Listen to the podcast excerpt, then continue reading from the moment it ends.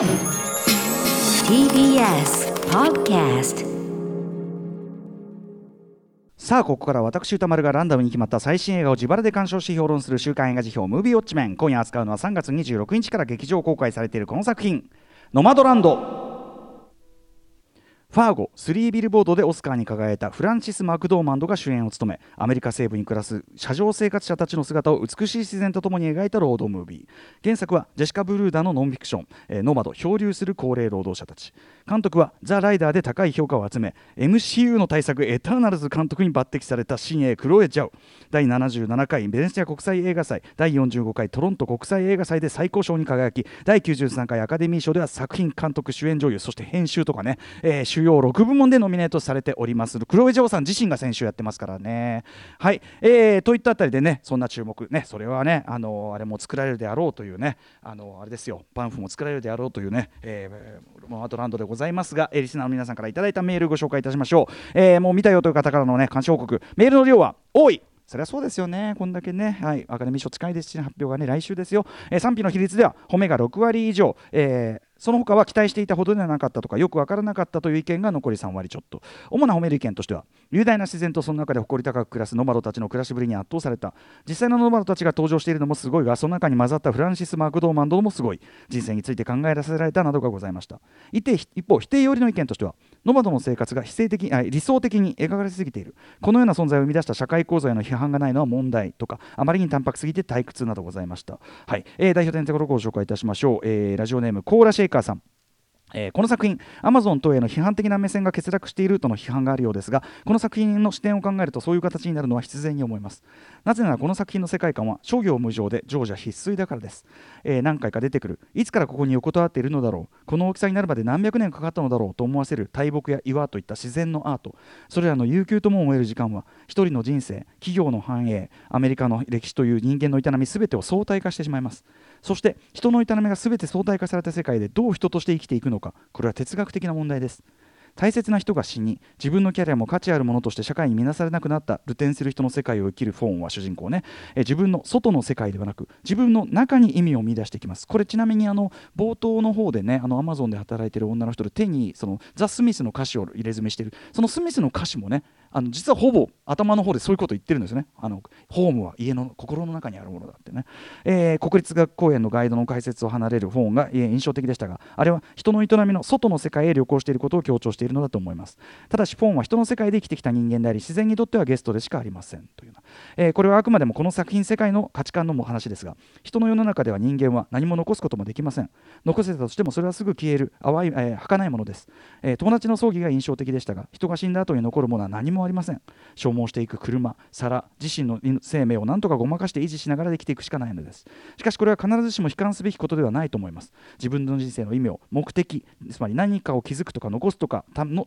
目的のための手段とせずにとも、自分の人生自体を目的として人は生きていけるからです。彼女にとって自分の人生を目的とするとはどういうことなのか。かけがえのない思い出を大事にし自然の憧れを堪能することだと思います。これらは彼女にとって揺るぎない確かなものです。貧困は嫌ですがこういう生き方も素晴らしいのかなと思いました。だってこの映画の自然の描写はあまりに素晴らしいというね。まあだから、あのーもちろん貧困は貧困で問題だけど単色で描いてるわけではないという部分もありますしね。その読み解きとして素晴らしいものがありますねコーラシェイカーさん、えー一方ちょっと多少的な否定寄りの意見。ラ,、えー、とラランドさん。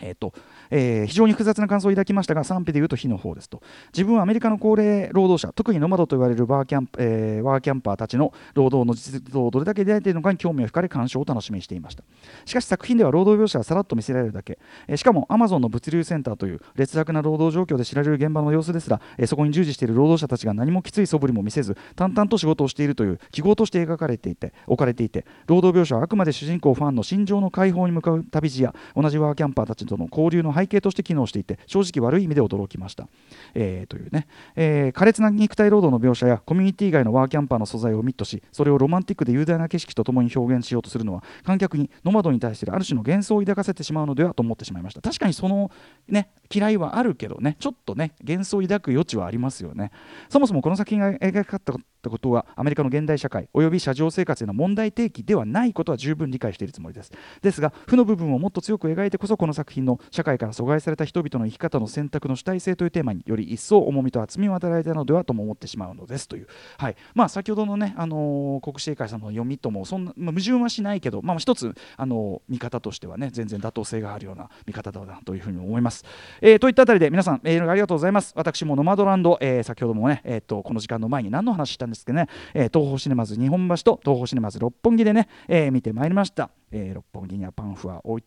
置かないのかな？置くと置かないとこがあるってどういうことなんですかね？はい。えー、でまあねとにかくでもパンフが最初作られていなかったとかその置いてるとこと置いてないとこがあるとかなんかちょっとそのなんかアカデミー賞有力作品にしてはなんか扱いが軽くございませんか？というようなね配給さんよとかもしくはその東宝さんよ,、ね、よみたいなところあるけども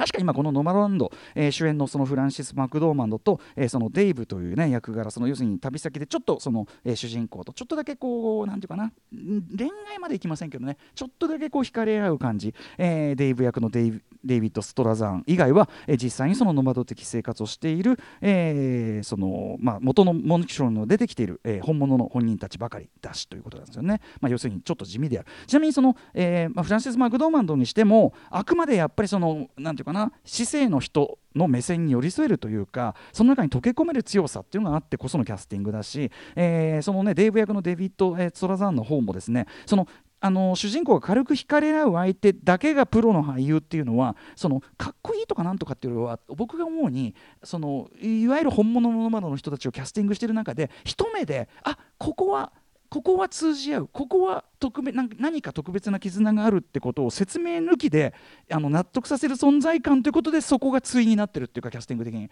あのプロの俳優を置くっていうことをしているという程度のことでなおかつその、えーと、デビッド・ストラザンのねその実際の息子さんが息子役で出てきてしかも息子さんとの距離感も彼の実人生を反映してるっていうんでなのである種本人キャスティングっていうところにはやっぱり変わりはあんまないわけです。はいえー、でまあちょっと地味でもあるし当然そのきらびやかさとは正反対の言ってみれば貧困層の暮らしが特に派手なその事件ととかも起こらず、まあ、ちょっとこれネタバレになっちゃうかもしれないけどその例えば何か痛ましいことが、ね、そのなんかこう怖いことが起こるとかそういうんでもなくあくまで淡々と描かれていく、まあ、言っちゃえばもうはっきり、まあ、地味な映画でもある小さな映画に見えると、えー、都内の東宝チェーンにしても、まあ、シャンテで単館上映とかが本来のなんか感じではある。確かに、えー、しかし同時にこのノマドランド。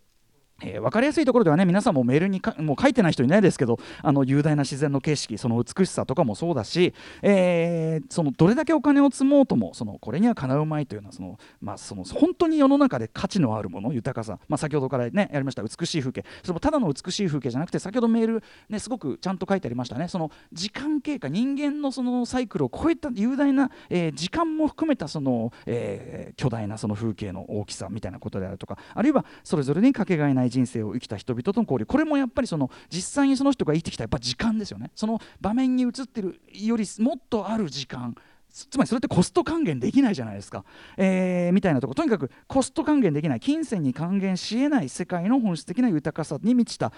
そのとてもリッチな映画というような言い方もできてしまう作品だと思うんですねこの「ノマドランドは」そしてその、まあ、地を這うような、えー、地味なえー、貧しい人の話でありながら同時にお金がいくらあっても作り物で再現してどうこうってもんじゃないようなその世界の豊かさ美しさ、えー、みたいなものに満ちてもいるというこのバランスはまさにこの本作のテーマそのものでもあると、えー、作品の在り方がそのままメッセージもなっているってこれはあの表現の一つのちょっと理想ですよね。要するにその表現されてる形態がそもそもメッセージになってるみたいなのは、えー、そこにね達成理想を一つ達成している作品というふうにも言えると思います、えー、しかもそこから最終的に浮かび上がってくるものはというところでもちろんですね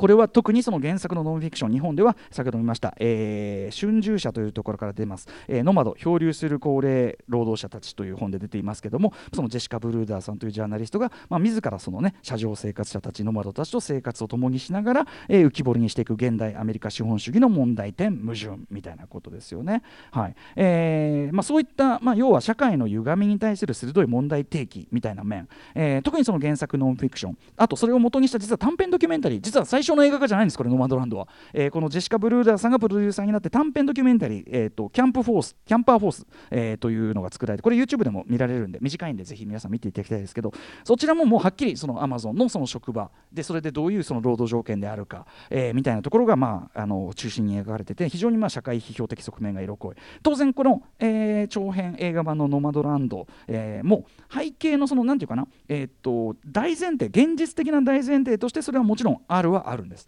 ただそこで、えー、それこそ堅牢地的なというのかな、えー、と社会批判みたいなところに行く。そっちが色濃くなっていくのではなくてこれはやっぱりクロエ・ジャオさんがやっぱりあの元はねもちろん中国の方でアメリカというものに対して一種外からの視点っていうかアメリカってこういう国だよねっていうちょっとこうちょっと引いた目からの、まあ、憧れも批判的目線もちょっと引いたクールな目線っていうかまあアメリカだから僕らにも近いですよ。アメリカああアメリカだよね。アメリカ。良くも悪くもアメリカみたいな。そういう距離感。だからうちの国がこんななんて恥ずかしい許せんみたいな堅牢地ってスタンスと違うのはやっぱそういうクロイジャーさんの立ち位置もあるのかなと思うんですが、はい、最終的にはアメリカという国の本質そのもの魂そのものを言っちゃえば外部の視点だからこそあの鮮やかに浮かび上がせて見せてしまうような。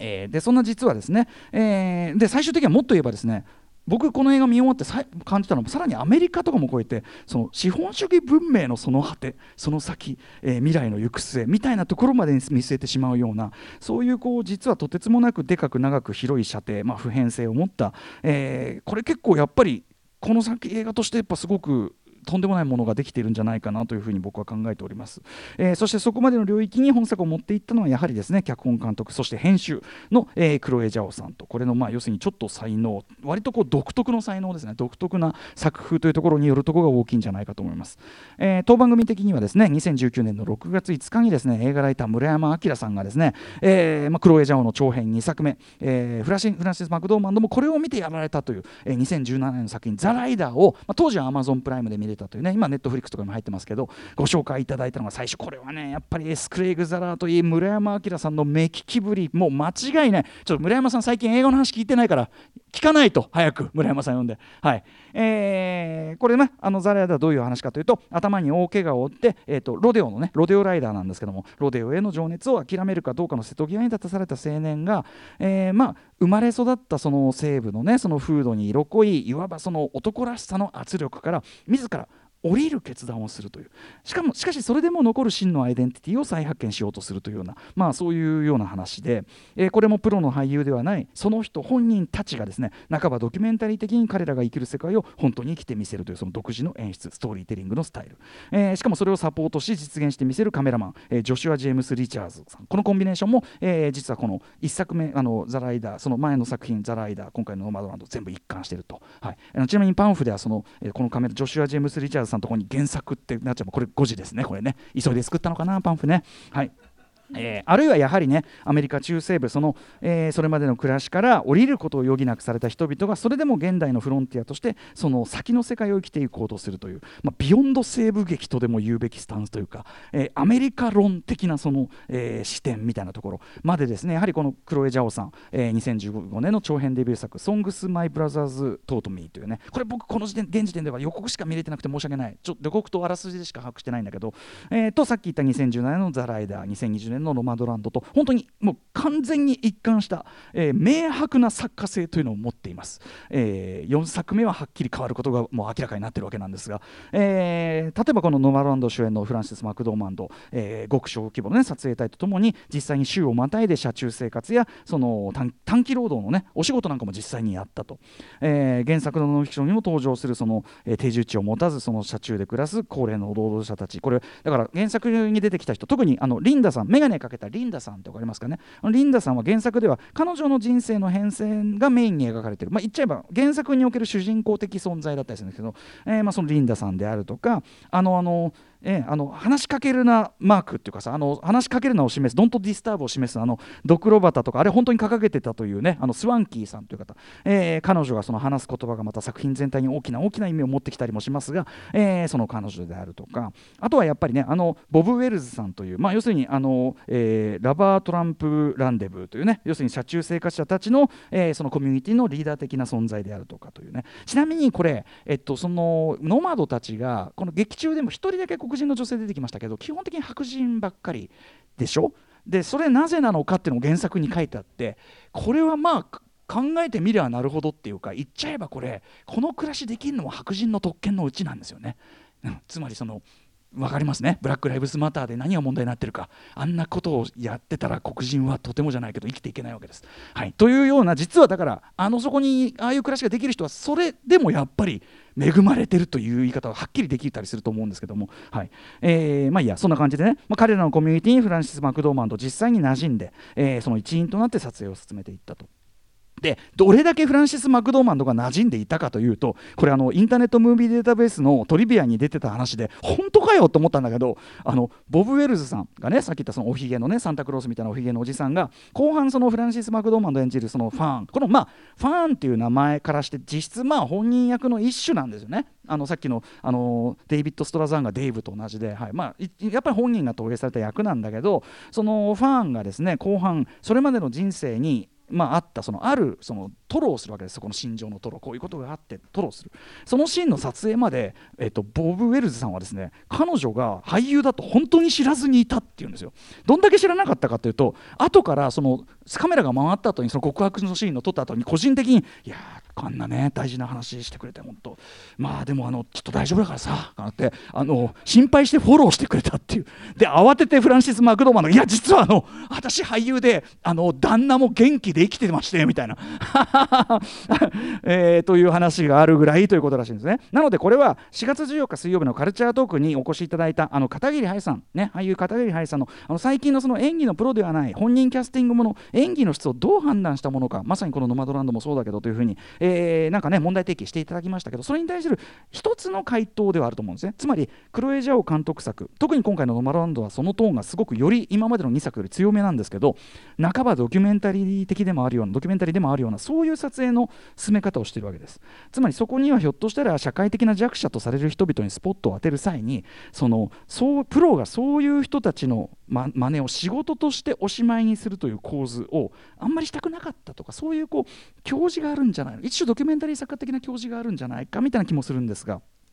まあ、とにかくですねあのせっかく買ってきたんでね活用しないともったいないんであの買ってきたパンフにもある通り、えー、そのねクロエ・ジャオの即興的ともいえる演出撮影編集を経てですね作られていったというこの「ノマドランド」えー、ただしじゃあそのね花からじゃあドキュメンタリーとして撮ればいいじゃんっていうね意見も出てきちゃうと思うんですけどそれとも違うんですよね、えー、意外と実はしっかり物語構造があるんですこの「ノマドランドは」はい、え、持ってもいてそれはおそらくクロエ・ジャオさんのそのドキュメンタリー的素材をストーリーとして再構築していく作品構築力の的確さすごさっていうのがあるんですよ。なのでその意味で彼女が編集賞にノミネートされてるのはマジ納得ってことなんですよね、はい、編集がすごい映画でもある、えー、とにかくそれゆえにそういう要するに、えーと、ドキュメンタリー的素材を使ってでもそれを物語として再構築してその構築度が高いという構造ゆえにさっき言ったような現実的直接的社会批評、えー、社会批判と同時に、えー、そのそれいわゆるドキュメンタリー的側面と同時に一種神話的と言っていいような普遍性を,、もえー、を感じさせる物語要するにフィクション的な側面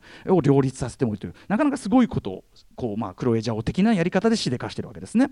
えー、なのでこれ皆さん最初にね多分特に1回目見ると序盤とか要するに一見三分的に直線的に進んでいくストーリーがないような映画に見えると思うんですよね。ななんかどこに行くのかなこの、まあ、まさにさまよってるだけのように見えるというかもしれない。そういうエピソードの連なりがあったりする。あるいは登場人物たちのもう取り留めのないやり取りが続いているように見える。ところがそういった一個一個のエピソードの連なり登場人物たちのさりげないやり取りが実は長い目で見るとつまり映画が終わってみると主人公例えばね主人公ファンの目を通してその現代ノマドライフ案内つまりしっかりこう飲み込みやすく要点が整理されて順に提示される現代ノマドライフ案内にも当然なってるし。だから最初にこうノマドライフ何も知らない状態から入っていくというその目線が必要だったわけですよね。だしえそれと同時に、えー、映画冒頭でねその2011年に実際にあった要するに街が丸ごと消失してしまうほどの企業が1個、えー、その撤退したら街が丸ごと消えてしまうほどのそういう煽り不況の煽りを食らって全てを失った彼女。これちなみにその全てを失ってタイトルが出る直前のあのシーンのあの夜べなさと同時にどこかユーモラスで人間臭くもありまさにあれはねフランシス・マクドーマンドならではのオープニングですよね。あれがこうあのバランスでできる人他にいませんよねやっぱね。はい。えー、ということでまあそれは同時にその映画冒頭でねこうして示される彼女が全て失った状態。でノマドライフを通したさまざまな経験から自分の人生を再びその自ら選び直すという、まあ、パンフにあるそのクロエ・ジャオの言葉を借りるならそのあなたを定義しているものを、えー、失った時あなたは自分を取り戻せますかというそういう問いに自ら答えてみせるまでというまあもうあのすごいちゃんとしたその心の旅。要するに全てを失った後にそれそれでも残るもの真のアイデンティティにたどり着くまでの心の旅という大変普遍的な物語としても実ははっきり意外と緻密に、まあ、ちょっとしたセリフそれとこうした後の展開、まあ、言っちゃえば要は伏線回収的なところまで含めて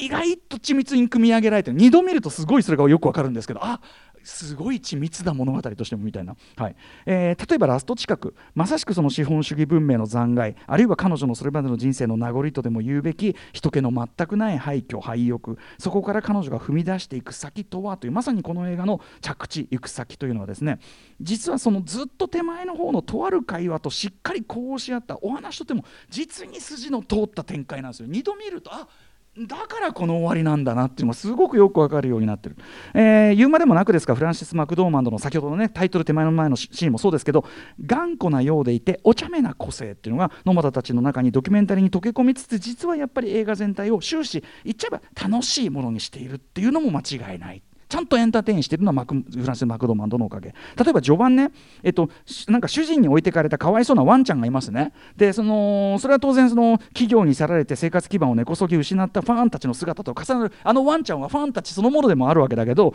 そのワンちゃんをそのファンが一瞬だけふってなぜてパッてこう横に飛び跳ねるようにパッてなぜてふって横に行くわけです。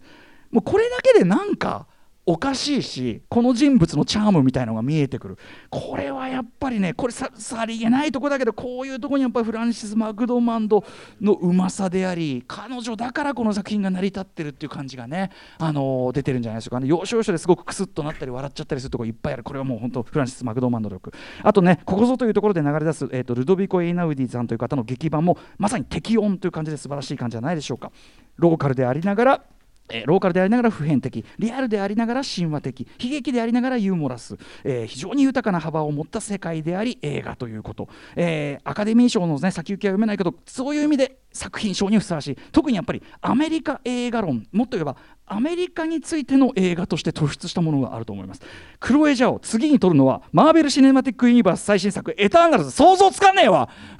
そういうのも含めてあとねこれちなみに風景の中にこう中にいる感じを体感するとやっぱりよりグッとくる作品なのでこれは絶対スクリーンで見るべきですね、えー、ちなみにパンフが現状売ってるのは新宿と日比谷ですって、えー、ぜひぜひ劇場で落ちてください。